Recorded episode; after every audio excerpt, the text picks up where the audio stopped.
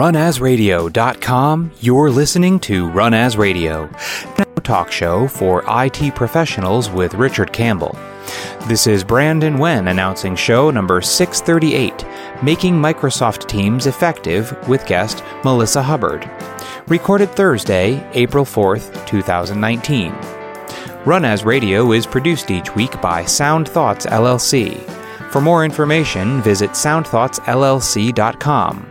You can follow us on Twitter at twitter.com slash runasradio.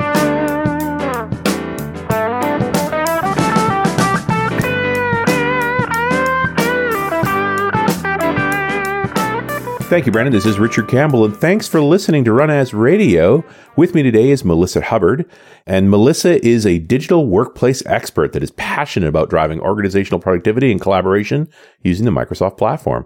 She's the author of Mastering Microsoft Teams, a guide to using, governing, and driving user adoption in Microsoft Teams.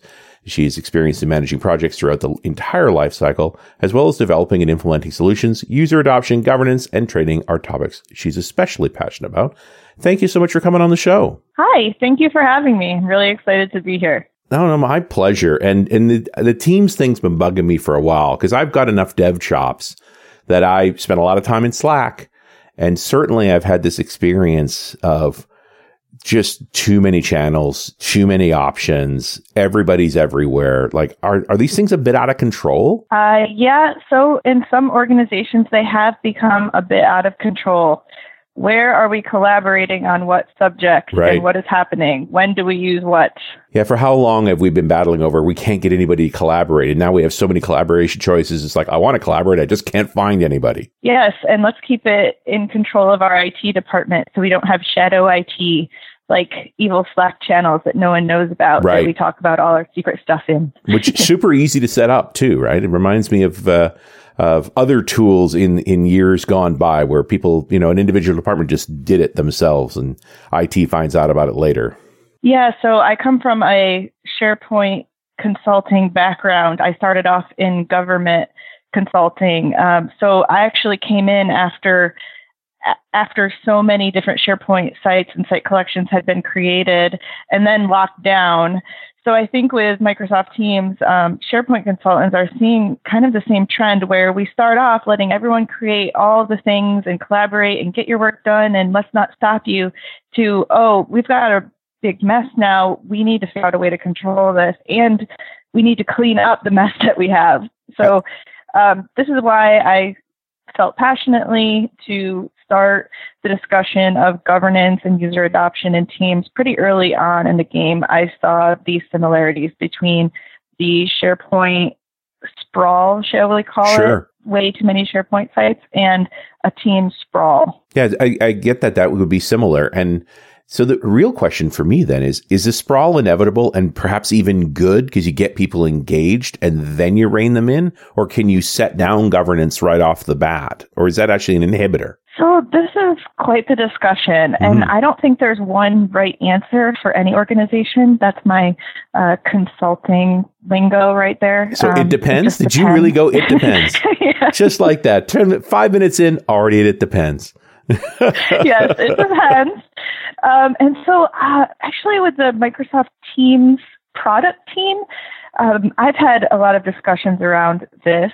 Um, they feel strongly to let everyone create the teams that they need.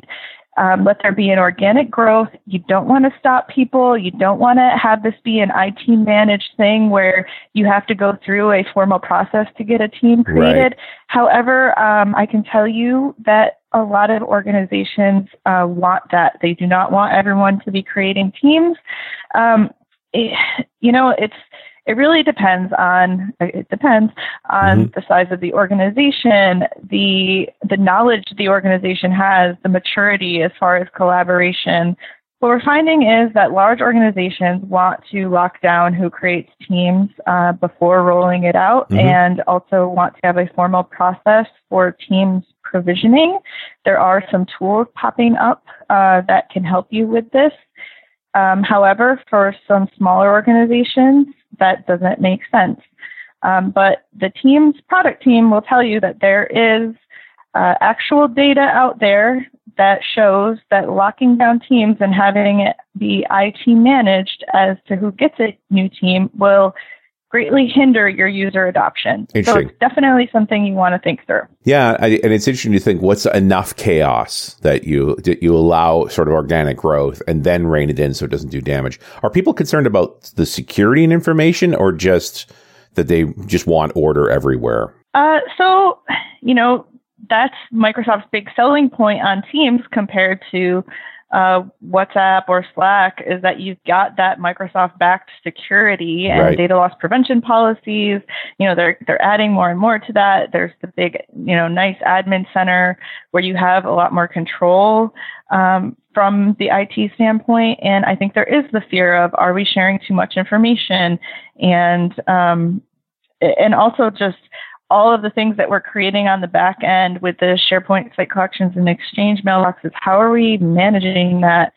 Um, because it can become overwhelming even as an end user. Like you said, where do we do what? Where are we working on what?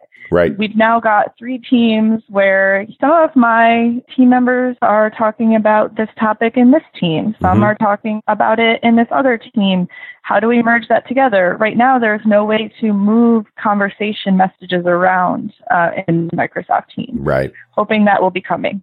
Yeah, and interesting about that governance piece is so there is tooling there for me as an administrator to manage these conversations and, and be able to have a sense of what how it's being used.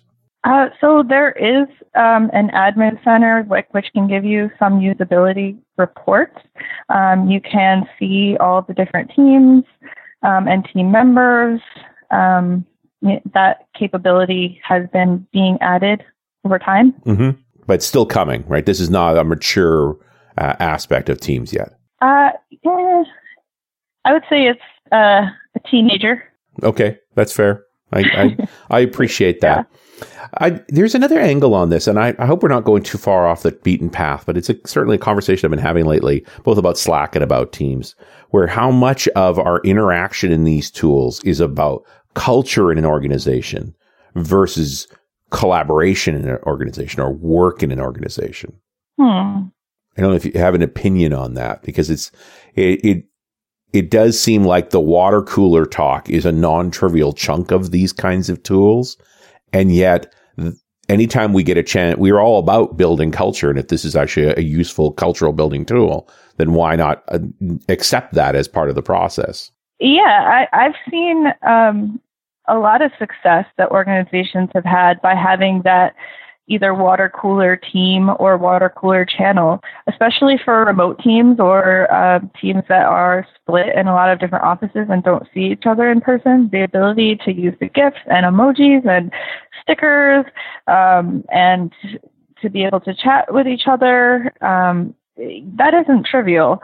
That is team building. And if we feel comfortable and are able to express ourselves and animate our emotions in any way, um, that is going to help us work better together as we get to know each other better. Right. So um, I would say that that is a, an important aspect of teams. Um, I, I say that usually stays in a separate team. Mm-hmm. However, when you're working together to solve a problem, being able to express your emotions uh, remotely is important as well. Yeah, no, super useful. It, it, if you can tell someone to do something or say there's a problem and add a funny gift to it, maybe it goes over better yeah. and maybe the problem gets solved quicker. That's yeah. how people work. You know, it, this is a tool for people. Yeah. And anything we can do to make that communication more clear.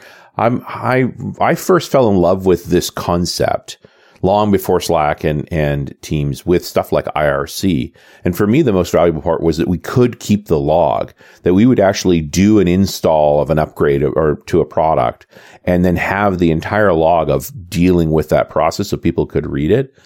Do you see much effort around policies for retaining logs, how we actually share that information after the fact? Is that an important part of using Teams? So, the best example I um, can think of, if I'm understanding um, this topic correctly, mm-hmm. is if you have a new team member right. onboarded, you know, I, I, work in IT too. I'm a project manager. We mm-hmm. have developers come on and off of our project quite frequently, depending on the skill set needed for the project.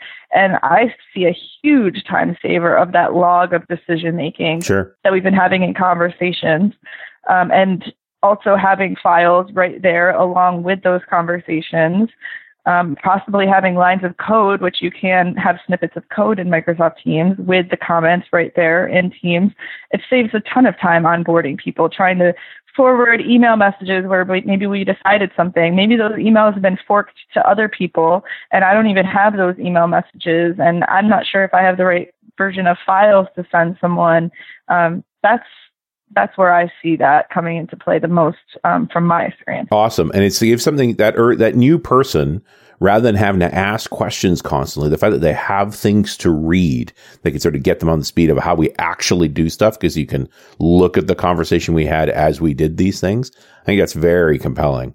I've also had the experience of being able to show like a senior manager, here is the actual log of the diagnostics of an outage and how long it took us to figure out what the problem was and how long it took us to actually recover from it. Like the, the timestamps and stuff were really valuable for that. And it helped us get funding for better diagnostic tools because we realized, hey, it was an outage for two hours and 90 minutes of it was just figuring out what was wrong. Yeah, it really gives you insight into how your team is working and spending time on things and troubleshooting. I, I hadn't thought about that in that way, and that's a really great point. Yeah, it's it's a very cool aspect of anytime we can have the actual truth of what happened. It also lends itself to being remote, that we have to type to each other, that we're using a tool like that, so you naturally get that dialogue, which is weird because you know we thought if everybody's working in the room together, we'd be faster. yeah, I like how Teams has um, kind of those aspects of all of your different relationships you might have had um, in the office, but the digital version. Um, like you have your formal meetings that you can schedule and you can have your video and, and things like that.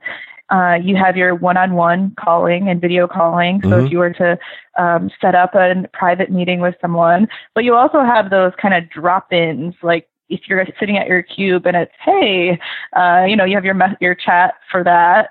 And then even if there's a team emergency of hey we all need to go heads down on this problem you can do a meet now in right. a channel. So it's almost like it thinks of all of those different scenarios that could happen in the like in-person workplace but makes the digital version. Yeah, yeah. And so the, the tooling is starting to line up with all the ways that we would actually work with that. Do you see many updates to teams? Like how quickly are they working on this right now? Oh, all the time. Um, you know, it really is updated and changed quite a bit. Uh, change management has become a real issue for IT departments. Um, that's one thing my my company has been helping our clients with is how do you keep up with these changes and communicate them to everyone and uh, do an impact assessment on how it's going to affect your um, environment. Um, it changes very quickly. Um, just recently, there was a ton of new uh, announcements made. I don't know how their team works so quickly. uh, and is the on-premises side up to speed, or is this really still Office 365 all the way? I believe it's Office 365 all the way. Okay, so it, this is what you're looking at: is you're on Office 365. It's part of Office 365. You know, I, I think back to like Skype for Business. I don't know how that became a legacy term, but that that we actually had an awful lot of infrastructure on premises because it was also an awful lot of our calling systems too. But Teams seems to be subsuming all of that. Yes, and I am I'm glad to say that I have um, moved almost all of my work into the cloud, and I'm doing very few on-premises things. So um, if they're, I, I, don't keep as up to speed on that. Yeah, you don't. Things. You don't want that work. no, I don't. I worked hard to get out of that work, actually. yeah, yeah, no, I, I totally appreciate that, and it, and it is a super valid point. Of this is one of the many perks of going to an O365 subscription is Teams is just part of it. Right. So I just need a moment here for Melissa for this very important message. You've got Windows, Windows 7 and Windows 10. They're domain joined and non domain joined. They're on premises and always on the go. And it's your job to make them more secure. But stay calm. That's why you've got PolicyPak. Policy Pack increases your Windows security with your on premises and roaming PCs. Remove local admin rights, manage all the security settings in your browsers in Java, and tame the Windows 10 start screen and taskbar. Got machines out in the field without the latest group policy settings? Then use PolicyPak Cloud or your own MDM service to deploy real group policy settings to those machines, only with PolicyPak. Get your free trial today and learn a secret weapon that hundreds of administrators use to manage and secure their Windows 7 and 10 desktops, both on premises and out in the field. Head over to policypak.com to get started today. PolicyPak, securing your standards.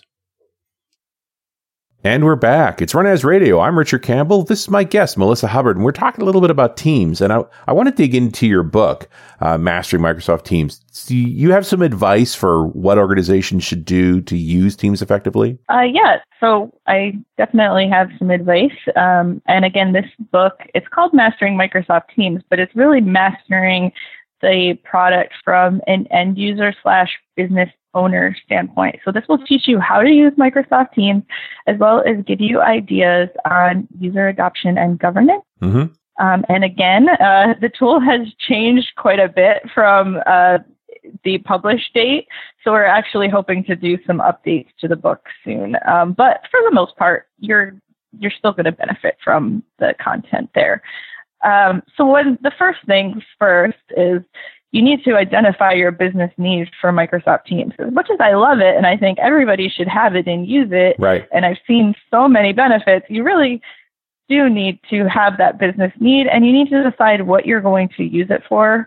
Um, there are a lot of other tools in Office 365. Mm-hmm. There's Yammer, there's SharePoint. Those things haven't gone away. So figuring out um, your internal collaboration needs, and right. then also taking a look at what you're using um, for your calling and meetings and chat, and deciding what you're going to do. Because that's first things first, decide what features of Teams you want to use.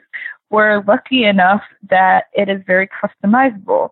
So you can turn things on and off. Mm-hmm. You can do this from, you know, the tenant level the, for the whole environment, or there are a lot of settings just for individual teams. Um, and then going back to our discussion of having an idea for teams provisioning, meaning are you going to let everyone create teams and channels? And if you are, what is your training plan going to be? Right. Because you you really need to train because if you just turn Microsoft Teams on and don't change any of the settings, every single person who has a license will be able to create as many teams as they want. And then they become the team owner by default. So that means you probably want to train everybody as a team owner. And you definitely want to have uh, some very clear guidance on when it is appropriate to create a team versus a channel. Mm-hmm. And our book gives uh, quite a bit of advice about that. Um, you know, when when do you need a team? When do you need a channel? So what what do we, how do we define the differences between a team and a channel? So a team for right now, uh, I'll get to the big announcement that was recent. But okay. for right now, um, your access is controlled at the team level. Um, and then you create your channels within a team. And for that one team, you get a SharePoint site collection, and your files are then organized in a document library. Um, each channel gets a folder in that library.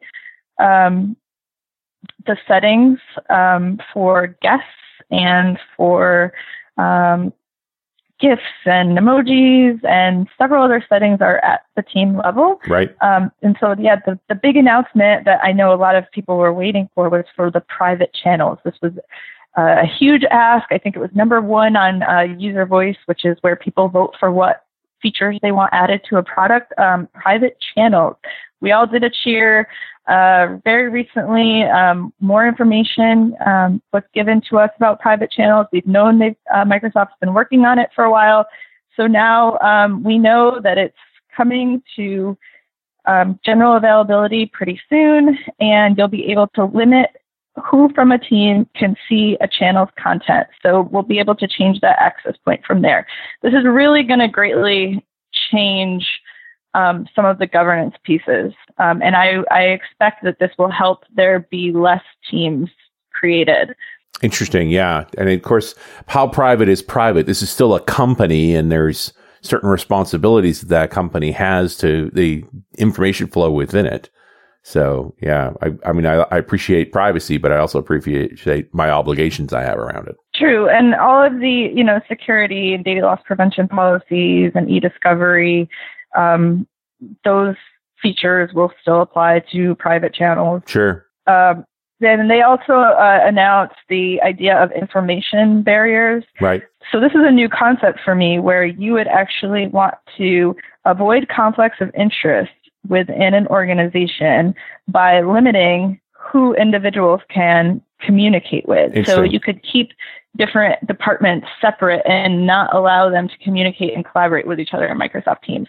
So this was uh, an, uh, announced recently that there will be a feature added um, to meet this this business need. Now, I could certainly see that for certain legal things, but for me, the biggest one that's made a difference for companies I've worked with has been keeping folks working on new features of a product and salespeople from talking to each other. Because salespeople, you want them to sell the product they have rather than the product that might be coming in a year. And as soon as they know about a product coming in a year, they keep selling the new thing. And it can be very frustrating. Like it, it could seriously hurt sales if they've got, if they're, they're too hooked on it. So it's just like, listen, while we're still developing stuff, you got to kind of keep it from the sales force because it's not time to talk about it yet. We don't know when it's going to surface. That's true. And, you know, I could see, um, you know, once you have that information or you're able to read updates in a team, it might be hard when you're in the heat of a conversation um, during a sale to remember what what's actually in the product and what's yeah. coming. So yeah, that's yeah. no, it's a, it's a real serious conflict of interest, and the, and the simplest solution for me has always been sales folks know about what shipped, not what's coming, so they don't mm-hmm. sell things we don't have. Because I've also, you know, we've all had that experience. Sometimes the feature doesn't come together. And if you've sold it and people are waiting on it and it's like, well, it's just not coming, then they don't buy. And that's bad. And we, then we're not in business anymore. You know, like they, there's serious consequences, that kind of conversation. But yeah, I think it's an interesting line of, yeah, we want our company to collaborate, but there's certain pieces where you want to have some restrictions too. Yes, ethical walls, I believe, was the other term I heard yes. for this. But Microsoft is calling it information barriers. Information barriers. At least they're mm-hmm. intentional, not just everywhere. You have the right ones in the yes. right places. Uh, I do want to jump a little bit back to that. What features do you use? What what do you need? The presumption, if you're using Teams, is it's about collaboration. It's just how does your organization want to collaborate? Right. It's meant for that smaller team collaboration. Right. Um, you can create a team for your whole um, enterprise. If it's under, I think 5,000 is the magic number right now. I hope I'm right on that. Right. Um, but it's you can create a team for your entire enterprise if it's under a certain amount, which I believe is 5,000 at, mm-hmm. the, at the moment. Um, however, there is Yammer and there is SharePoint. So Yammer, um, in theory, is for your large enterprise uh, discussions and information sharing because um, it gives visibility for everybody mm-hmm. that's part of an organization. Um, so Teams is, you know, locked down at the team level uh, for your more internal collaboration and communication. I do want to say that you can use Teams without even using the collaboration piece. You don't have to even create any teams to be using Teams for the calling and chat and meetings functionality. Yep. Okay. So it doesn't have to be for the collaboration piece. There are other aspects to it. Right. And I, and I also like your position as sort of like, look, there's a role for Yammer too. It's not either or. Exactly. And also, um, Yammer can now be used right within Teams, which is interesting. Oh. So you can Yammer in a tab right in Teams. Yeah, I'm worried if that whether or not that's confusing or not.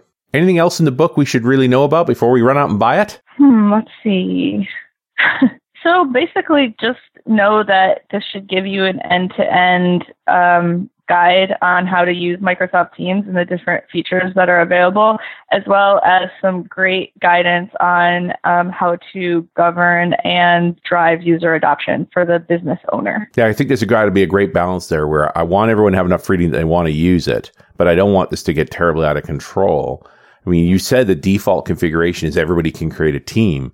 Is that actually a good practice, or do you really want team leads creating teams and nobody else? You know, that's as far as best practice, that will really vary widely depending sure. on who you ask. And uh, I have to admit, my my way of thinking has varied a bit. When Teams was first released, it was no way. You need to change that setting right away. Do not let everyone create Teams. You're Right. going to have a huge mess. But I'm almost convinced by the Teams product team that you should, if you can, leave it open and just provide a whole lot of guidance. Hmm. So there are things that you can do on the back end to keep it from becoming such a great mess, such as having naming conventions. Um, when do you delete a team? I presume you can, but there's got to be a point at which you say, well, this, this particular group or this team doesn't make sense anymore. Do we actually delete it or do you archive it? Like, where does that go? So you can archive it, and if you delete it, um, you delete everything that comes with it the SharePoint site collection, the Exchange mailbox, etc. Mm-hmm. all the conversations. Um, I mean, if you've totally duplicated a team and you have all of the information somewhere else and no one has used it um, beyond a certain amount of time and you don't have to worry about an e-discovery period or legal Right. hold or things like that, then I say delete it. But it sounds like most of the time, if it got used, you're probably not deleting it, you're archiving it. Yes. And what does archiving really mean? Where does it go? Archiving just means that you can read the information from the team, but you can't add anything while it's archived. You can actually take it out of archive pretty easily. Interesting. So it just keeps you people from adding new things.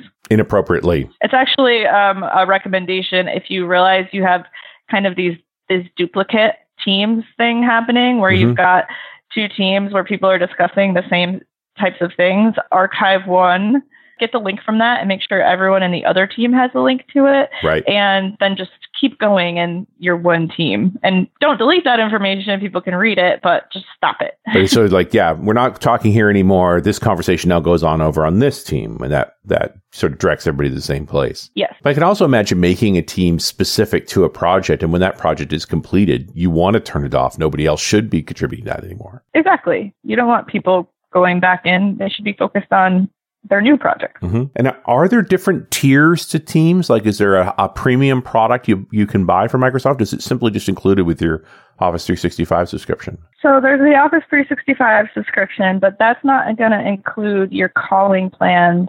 Um, Oh, okay. So you can make internal calls with Teams that comes with Office 365, but um, if you want some of those more traditional Skype for Business functionality where you can type in a phone number and call and and those types of things, then Mhm. you'll need a calling plan, which is an additional uh, fee. And there's also a free Teams version that you can use, which doesn't include um, all of the features, but is still nice to, to use. You might not want to use that for your entire enterprise, though. Um, there's also the education version of Teams, which Oh, yeah. I have not really focused in because I'm not in education, but that has a lot of cool things where you can turn in your homework and does the assignment grading and stuff like that. So That's very cool. there are different versions. But I do Yeah. like this idea that you could have a team with an external, with a non-employee, and you could have that person included. They don't have to have an Office 365 subscription to be able to use it. Uh, that is true. Yes. Yeah, I, heck, I've done that with Microsoft. Uh, you know that they've they've asked me to be part of a team on a project. Very much that case, and it's like I'm not an employee, so but I can have access to it, and, and it works. That is one uh, piece where I can see improvement being needed Mhm. is when you you're part of a bunch of different Microsoft Teams environments and you need to actually put in a different username and password to get into that team. Yes. switching around is very painful, although I believe it hits us consultants more than anyone else because we're the most likely to be in a lot of people's teams environments.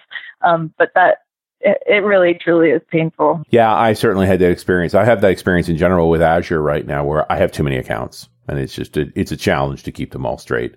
Hmm Uh, especially, I think it's almost a byproduct of hanging around with Microsoft too long.